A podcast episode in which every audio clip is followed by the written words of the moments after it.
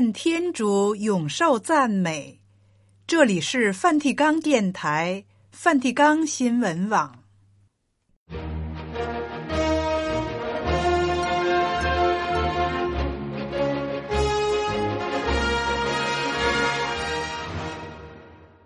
听众朋友好，今天是二月十六日，星期五。在今天的节目时间里，先为您报道新闻时事、圣座活动和普世教文，然后播送日常生活中的神操。节目介绍完了，先请您收听新闻报道。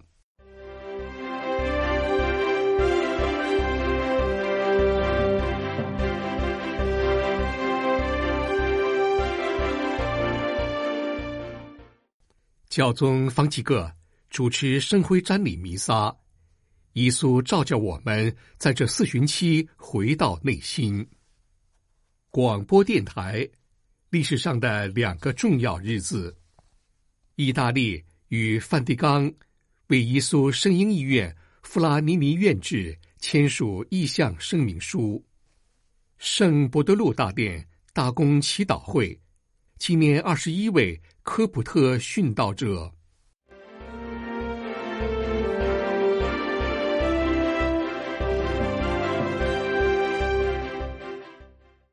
现在，请听新闻的详细内容。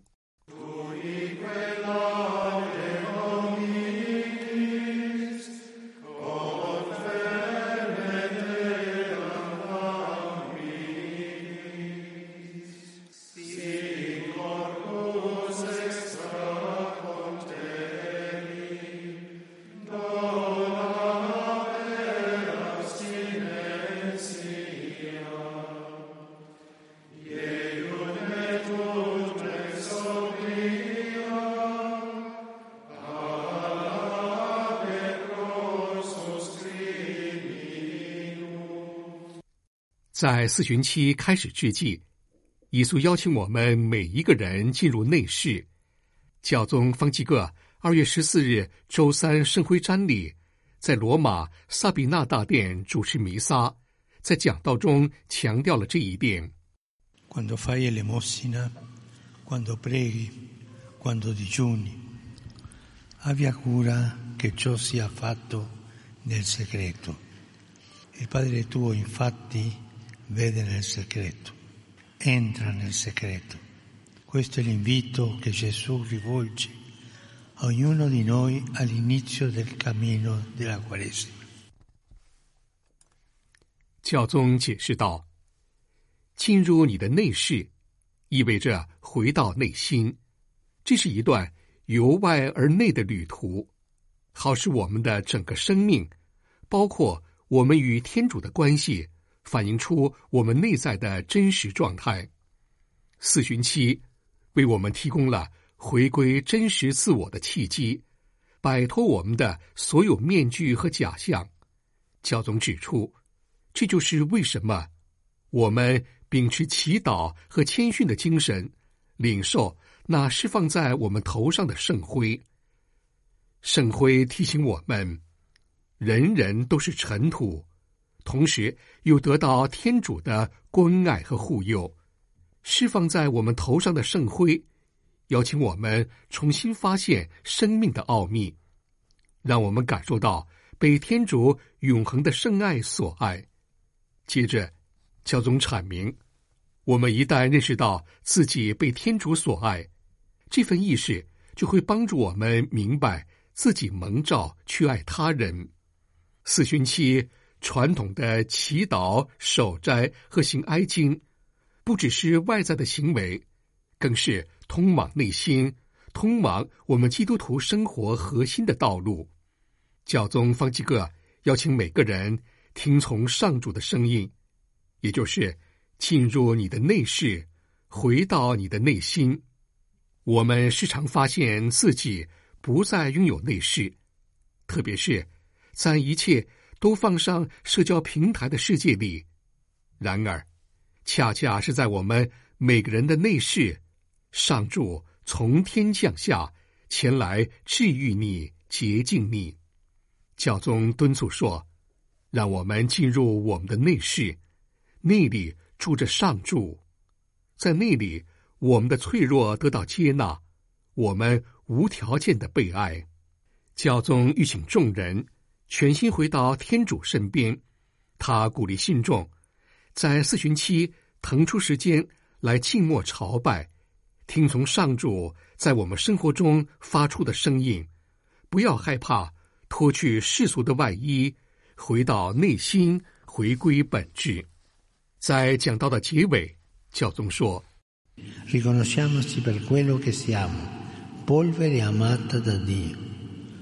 Polvere innamorata e grazie a lui rinasceremo dalle ceneri del peccato alla vita nuova in Gesù Cristo e nello Spirito Santo. 即天主钟爱的尘土。因着天主，我们将从罪恶的尘土中重生，获得在耶稣基督和天主圣神内的新生命。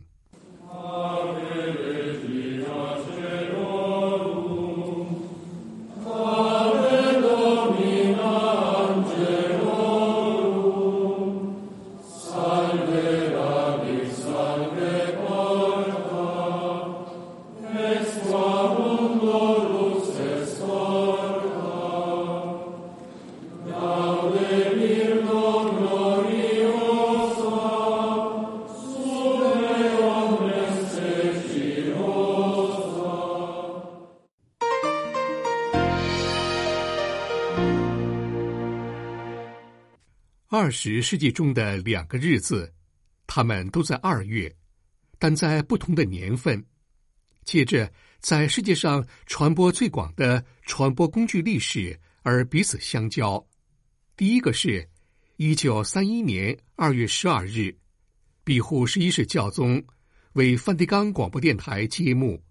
他在首个广播讯息《天主的奥秘》中说：“诸岛屿，请听我。”远方的人民，请静听。无线电发明者古里尔莫·马可尼宣布这一历史性事件，说：“二十世纪以来，罗马教宗在世界上传播他神圣的教导，但这是第一次，他的声音在整个大地上能够同步被听到。”一九三一年二月十二日，天气晴朗。刮着微弱的北风，下午四点刚过，教宗瑞士卫队和帕拉迪尼卫队庄严的列队于梵蒂冈广播电台的大楼前，麦克风放置在扩音室。四点十五分后不久，庇护十一世教宗抵达，在入口处，教宗受到马可尼和伊苏会士兼梵蒂冈广播电台首任台长。若瑟·占弗朗切斯基神父的欢迎，首位播音员是无线电的发现者马可尼，然后是庇护十一世教宗。从那刻起，教宗的声音就开始传到地极八方了。传播工具历史上的另一个重大日子，是联合国的电台首次于一九四六年二月十三日开播。联合国教科文组织。将这一天定为世界无线电日，也就是在教宗的电台诞生的第二天庆祝这个日子。今年世界无线电日的主题是一个提供信息、娱乐和教育的世纪。这也是一次重温这一非凡的科技媒体发展历程的机会。自无线电被发现以来，广播经历了。不同的发展演变阶段，从传统的无线电波过渡到数字时代和互联网，在互联网中，广播转为网络广播和博客形式，人们可以随时收听博客，而不必遵守预定的收听时间。如今，广播电台仍然是传播音乐、信息和陪伴人们的极其重要的管道。而且，越来越多的人在每日往返家庭和工作场所的路程上收听广播。在纪念二零二四年世界无线电日之际，联合国强调，在紧急情况和断电期间，特别是在风暴、地震、洪水等自然灾害以及人为事故和战争的情况下，广播电台也是一个公共的安全网络。与这种最活跃的通讯方式相关的另一个价值是它的民主作用。广播实际上能够为社会的所有呼声提供空间，即使是那些通常很少被倾听的声音。总之，梵蒂冈广播电台的历史和世界无线电日的纪念活动，证明了广播这一传播媒介在塑造社会。和促进全球传播方面的力量和关联。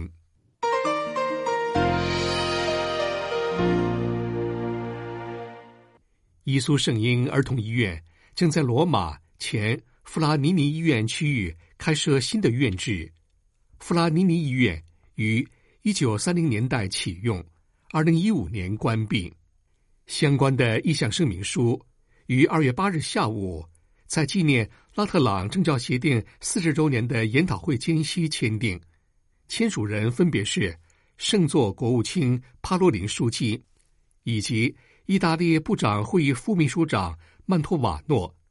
联合公告写道：“意大利政府与梵蒂冈决定为耶稣圣婴儿童医院提供新院区，以履行他在全国和国际层级在儿童医疗。”和生物医学研究领域卓越超群的工作，为了启动进程，让耶稣圣婴儿童医院能在前弗拉尼尼医院的院区内运作，辨认出最适合实现医院新址的地方。意向声明书提出了双方现在必须努力的若干目标。公告指出，首先是要确定必须遵守的建筑法规，以便于施工。并在运作方面完全达成经济可持续性。具体来说，有待实践的步骤是：圣座从意大利拉齐奥大区内里买下前弗拉尼尼医院院区及其不动产，价格有待商定；圣座授予意大利国家工伤事故保险局地上权，期限和价值有待双方达成共识。保险局实现新的医院，保险局出租医院院区和建筑群，相应费用作为保险局投资受益。最后，圣座与意大利签署协议，将拉特朗条约第十五条和第十六条规定的豁免权，转而用在伊苏圣婴儿童医院的新院址上。曼托瓦诺表示，此举的目的是。在二零三零年结束前为伊苏圣婴儿童医院提供至少比现在大四倍的空间。目前的空间已经不足以让这个儿童医院发展它在世界上广受认可的潜力。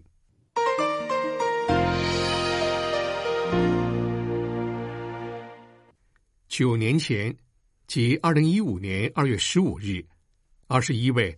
在利比亚工作的科布特里基督徒遭自称伊斯兰国的圣战分子杀害。他们勇敢的殉道，不仅给科布特教会，也给其他基督信仰的教会的生活留下深刻的标记。去年五月十一日，教宗方济各在梵蒂冈会晤亚历山大·科布特正教会宗主教塔瓦杜罗斯二世，与他共同祈祷，宣布。将这二十一位遭斩首的基督徒写入罗马殉道者名录，在天主教会首次纪念他们的机会上，圣座促进基督徒合一部二月十五日筹办大公祈祷活动。届时，基督徒合一部部长科赫书记将于当天下午五点在圣伯多禄大殿永礼小堂主持祈祷聚会。一个。科布特里圣咏团也会参礼。塔瓦德罗斯二世宗主教赠予教宗方济各的这些殉道者的圣读，将在圣伯多禄大殿内展示，供信众瞻仰。祈祷活动结束后，梵蒂冈电影资料室将放映在二十一位殉道者的出生地制作的纪录片。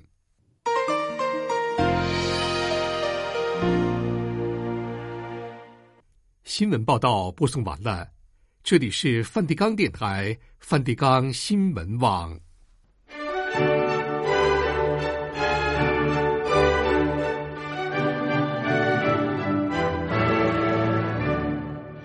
听众朋友，现在请您收听日常生活中的神操。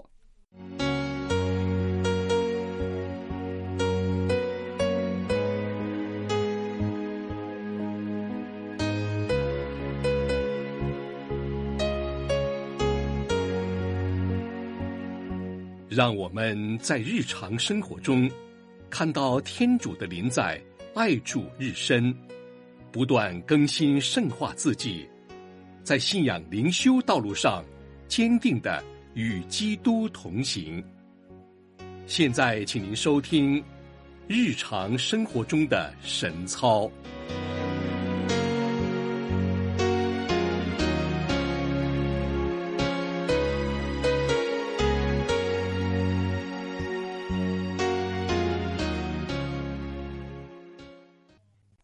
亲爱的教友们，圣教会开启了四旬期。四旬期是指基督复活节前的四十天准备期。在此时期内，基督信徒瞻仰基督的苦难，特别祈祷、守斋、刻苦做补赎，为迎接基督的光荣复活。四旬期也是教友们参加灵修必经的时期。让基督亲自带领我们走向内心深处，反思我们的信仰生活。今天我们默想的主题是生活于天主。毕竟灵修主保耶稣会会做圣依纳爵，将带领我们走进我们的心灵深处，深思默想我们的信仰生活。为什么要相信天主？为什么？要跟随基督，为什么要度信友生活？我们先聆听一篇读经，读经选自《博德禄前书》第一章十三至二十一节。为此，你们要束上腰，谨守心神，要清醒，要全心希望在耶稣基督显现时给你们带来的恩宠。要做顺命的子女，不要符合你们昔日在无知中生活的欲望，但要像那照教你们的圣者一样，在一切生活上是圣的。因为经上记载，你们应是圣的，因为我是圣的。你们既称呼那不看情面，而只按每人的作为行审判者为父。就该怀着敬畏度过你们这旅居的时期。该知道，你们不是用能朽坏的金银等物，由你们祖传的虚妄生活中被赎出来的，而是用宝血，即无玷无瑕的羔羊基督的宝血。它固然是在创世以前就被预定了的，但在最末的时期。为了你们才出现，为使你们因着他而相信，那是他由死者中复活，并赐给他光荣的天主。这样，你们的信德和望德都同归于天主。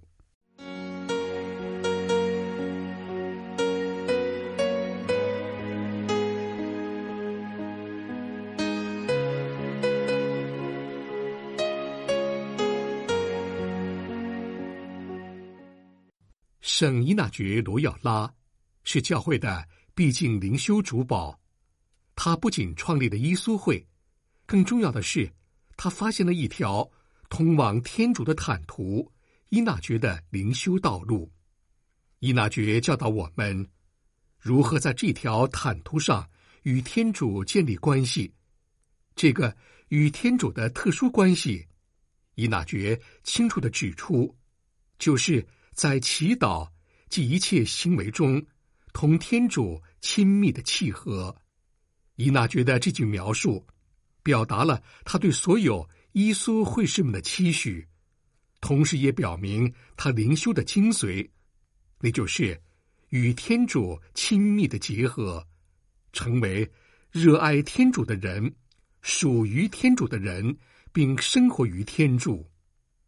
伊娜爵罗耀拉的灵修被称为伊纳爵的心。伊纳爵罗耀拉是行动中的默观者。伊纳爵希望与天主亲密的结合成为耶稣会士的标记，并且成为一切行动力量的泉源。他认为，评估耶稣会士的标准不在于外在的成就。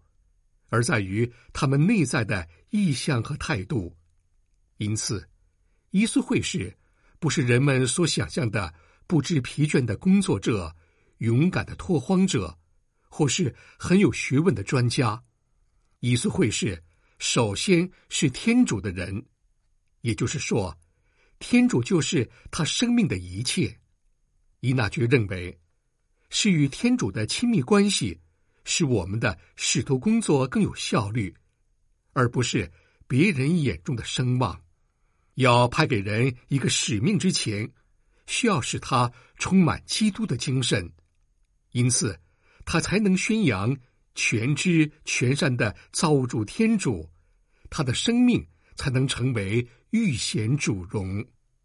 伊纳爵与天主有极亲密的关系，他也希望这样的经验。与其他人分享，而这也就成为他的终身使命。神操是伊纳爵终身使命中的一部分。神操的写成，就是为了帮助别人能够达到与天主之间亲密的关系。神操乃是将在他的心灵中认为有用的事，看来也能为他人有益。于是，他将神操写出来。因此，神操是一个工具，帮助人经验到圣伊纳爵曾经体验到的与天主的亲密关系。同时，神操也是一种方式，使人在体验到这亲密的关系之后，会向其他的人传达这样的恩宠。因此，这个与天主亲密的联系将会带领人去传播福音，而在。传播福音的同时，又会使人更深的经验到这关系。因此，一个伊稣会士的祈祷是将祈祷和默观延伸到神圣的使徒工作中。在这些工作中，一个人会在内在的专注、平安和宁静中发现天主，并有深深的喜乐和满足。更重要的是。他会发现自己深深的热爱天主，也被天主所爱，即使是在平凡的工作中。因此，当人与天主有很亲密的关系时，默观和行动就不是两件分开的事了，因为所有的工作都成了祈祷。伊拿爵的经验成了教会的遗产，留给那些。有志亲近天主的人，特别是伊苏会士，伊纳爵认为，与天主共荣，不只是在理智上思考着天主，而是在一个人的生命深处与天主合一，并渗透到生命中的所有层面，也就是经由效法基督的生命、死亡和复活，逐渐的与天主同化。最后转变成像圣保罗宗徒所说的：“不是我生活，而是基督在我内生活。”从这种祈祷中发展出来的行动，就成了永不止息的行动，因为是那永不止息的天主为了人类的救恩，经由人的行动，在这个世界中行动和工作。伊纳爵深刻的指出，一个人必须与天主亲密的结合，成为天主得心应手的工具。天主也必会赐给他必要的恩宠，使人能有效的运用外在的才能，参与基督的救恩工程，向世界传播福音。伊纳爵特别强调，耶稣会士首先应该是个默观者，不止在祈祷中发现天主，也应该在行动中找到天主，而且他们的行动就是祈祷。伊纳爵喜欢这样的祈祷，在祈祷中跟随耶稣，与耶稣一起工作。伊纳爵不认为，只靠长时间的祈祷就会获得这种与天主亲密的关系。伊纳爵认为，祈祷的目的不是祈祷本身，也不是为了自己的益处，或是获得甜蜜的安慰，而是为了。增加自己内心对天主的认识，并因此而放弃自己的私意。当一个人越认识天主，越与天主结合，就越意识到，一切只有在天主内才能找到存在的意义。因此，伊纳爵认为，一个人是否有圣德，不在于祈祷的长度，而在于体会天主的深度。和自我舍弃与克己的程度，伊纳爵教导耶稣会士们：一个人越对天主开放和慷慨大方，就越能更深的与天主合一，人越能摆脱个人的私爱、私意和私利，在一切事上便越有进步。因此，一个人越对天主开放和慷慨大方。就越能更深刻的与天主合一。我们是否住在耶稣内？分辨的尺度是要看我们有没有爱主，有没有基督信徒的灵性生命，或是我们只是一位徒有其名的教友，虽灵洗入教，却没有度教友生活，身在教会，心里却远离主，不爱住。耶稣要求我们生活在他的生命内，要在耶稣基督的生命内生活和行动。一个教友必须以敬畏天主为立身的基础，以爱主爱人为处事的方法，待人要真诚，律己要严格。我们的世界诚然充满了冷漠和虚伪，基督信徒。却应当诚实无伪，无可指摘，要生活出天主儿女的见证。主耶稣是信实的，充满慈爱、怜悯、忍耐、宽容。我们也要效法耶稣，让我们的生活充满信实、慈爱、怜悯、忍耐、宽容。无论我们走到哪里，身在何处。就应当散发出基督信徒的光华，为基督福音作证。我们要善度四旬期，珍惜信仰生活，生活在基督内，成为热爱天主的人，属于天主的人，并生活于天主。